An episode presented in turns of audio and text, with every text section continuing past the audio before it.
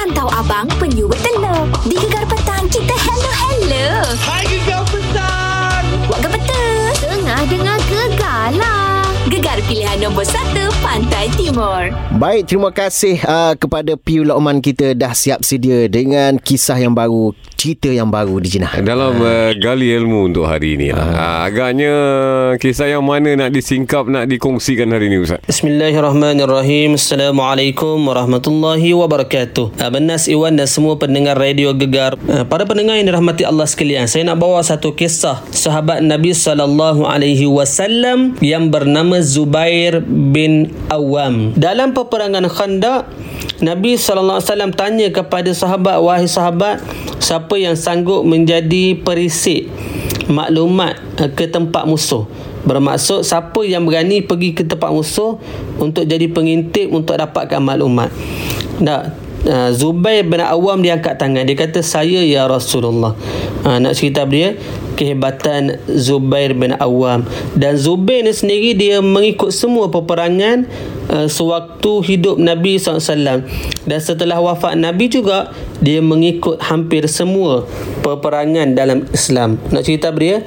Hebatnya Zubair bin Awam Dan namanya terpahat dalam sejarah Islam yang kita kenali sampai hari ini. Sebab itulah para pendengar yang dirahmati Allah sekalian, sama-samalah kita tanam dalam diri kita untuk berjihad untuk apa ni menegakkan agama Allah Subhanahu wa taala.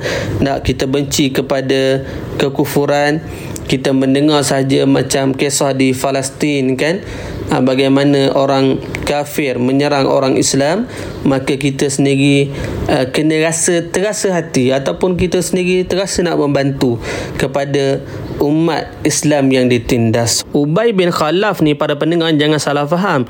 Dia bukanlah sahabat Nabi tetapi Ubay bin Khalaf ni hidup pada zaman Nabi sallallahu alaihi wasallam dan menjadi musuh kepada Rasulullah dan juga menjadi musuh ketat kepada agama Islam. Tak nak cerita jahatnya Ubay bin Khalaf. Ubay bin Khalaf ni adalah seorang tokoh pembesar Quraisy yang kaya raya. Dan dia ni pula suka mengejek menghina Rasulullah sallallahu alaihi wasallam sehingga turunlah surah Al-Humazah. Wailul likulli humazatil lumazah. Surah Al-Humazah cerita tentang pengumpat. Siapa dia? Uh, ditujukan kepada Ubay bin Khalaf yang mencerca menghina Rasulullah sallallahu alaihi wasallam dan juga sekutu-sekutu dia lah iaitu Umayyah bin Khalaf Al-Aqnas bin Shuraik Al-Jamir bin Ma'mar Al-Jumahi. Ha, ramai lagi lah. Itu kawan-kawan uh, apa ni seangkatan dengan Ubay bin Khalaf menghina Rasulullah sallallahu alaihi wasallam. Allah Taala turunkan surah Al-Infitar ayat yang ke-6 tu kan? Uh, juga dituju kepada Ubay bin Khalaf kerana dia mengingkari yaumul qiyamah dia tak percaya kepada kebangkitan daripada kubur dan sebagainya maka ayat itu lama sebut juga diturunkan kepada Ubay bin Khalaf sebelum berlakunya hijrah Nabi sallallahu alaihi wasallam sebelum Nabi berhijrah ke Madinah Ubay bin Khalaf ni pernah bertemu dengan Nabi. Ha, dia dia tunggang kuda, dia bertemu dengan Nabi, dia kata ya Ras, dia kata ya Muhammad, kuda ni aku nak jaga dia molek-molek, tak aku nak bagi dia kuat, sihat dan kuda dengan kuda inilah satu hari nanti aku nak pergi bunuh kamu dia kata. Ha, dia ugut Nabi. Dengan kuda ini jugalah aku akan bunuh kamu ya Rasul, ya Muhammad dia kata. Rasulullah jawab, "Wahai Ubay bin Khalaf, kamu akan mati di tangan aku." Kata Nabi sallallahu alaihi wasallam. Kisahnya uh, lama selepas tu berlakulah peperangan Uhud.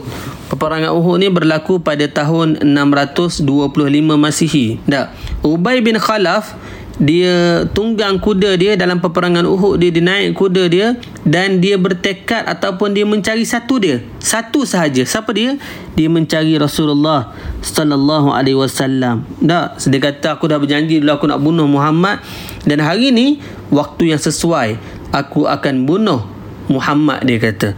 Maka dalam peperangan Uhud dalam kaca bilau tu dia mencari-cari-cari. Akhirnya dia bertemu juga dengan Nabi Muhammad sallallahu alaihi wasallam.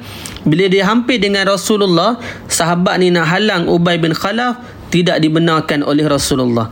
Tak, Rasulullah kata jangan biarkan dia datang padaku. Tak, bila Ubay bin Khalaf ni makin dekat makin dekat, maka Nabi sallallahu alaihi wasallam mengambil lembing Haris Uh, Haris ni sahabat Rasulullah lah. Lalu Rasulullah melantarkan lembing tersebut terkenalah pada leher Ubay bin Khalaf. Tapi tidaklah kena tengah-tengah ni. Dia kena sikit tepi menyebabkan luka kecil sahaja. Tetapi bila kena sahaja lembing dia, telu, dia, dia terus ber, uh, berpaling dan dia tinggalkan Rasulullah dia balik pada geruk dia kumpulan dia dalam keadaan menangis-nangis meronta-ronta. Tak menyebabkan kawan-kawan dia menyebabkan uh, tentera-tentera yang bersama dengan dia jadi pelik. Tak. Dan katalah Abu Sufyan. Abu Sufyan ni pada waktu itu Uh, geng-geng dia lah. Orang yang uh, seangkatan dengan Ubay bin Khalaf ni. Abu Sufyan kata dia uh, wahai Ubay bin Khalaf kenapa kamu menangis macam budak kecil ni?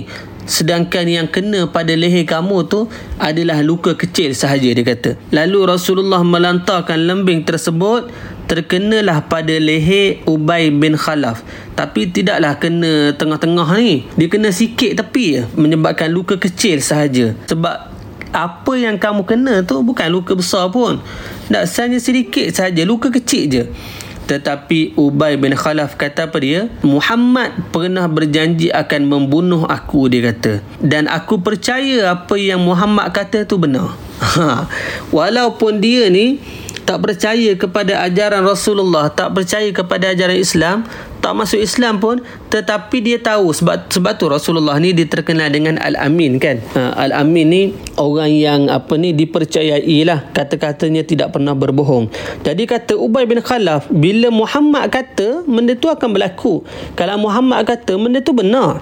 Tak bermaksud Ubay bin Khalaf ni sebenarnya percaya je pada Nabi ni.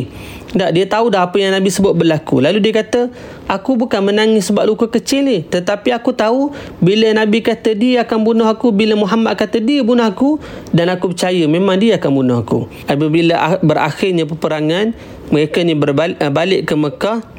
Dalam perjalanan balik sampai di satu tempat bernama Saraf, maka matilah Ubay bin Khalaf. Maka benarlah apa yang disebut oleh Nabi SAW, wahai Ubay bin Khalaf, aku akan membunuh kamu. Ha, maka para pendengar yang dirahmati Allah sekalian nak nak kita boleh ambil pengajaran kisah daripada kisah Ubay bin Khalaf ni apa dia? Yang pertama janganlah membenci menghina Rasulullah ataupun meng, menghina ajaran yang dibawa oleh Nabi sallallahu alaihi wasallam. Yang kedua Uh, tentang kepercayaan kan uh, nak cerita hebatnya Rasulullah sehingga kan musuh dia sendiri percaya kepada kata-katanya. Namun mereka ada ego ada perasaan iri hati sakit hati kepada nabi. Mereka tidak beriman kepada Rasulullah sallallahu alaihi wasallam. Mudah-mudahan kita boleh ambil pengajaran lah ke atas kisah kejahatan Ubay bin Khalaf ini. Wallahu alam Assalamualaikum warahmatullahi wabarakatuh. Dari kisah dapur ke kisah hidup dalam negara hingga ke luar negara. Semuanya ada di Gegar Petang. Memang the best. Gegar pilihan nombor 1 Pantai Timur.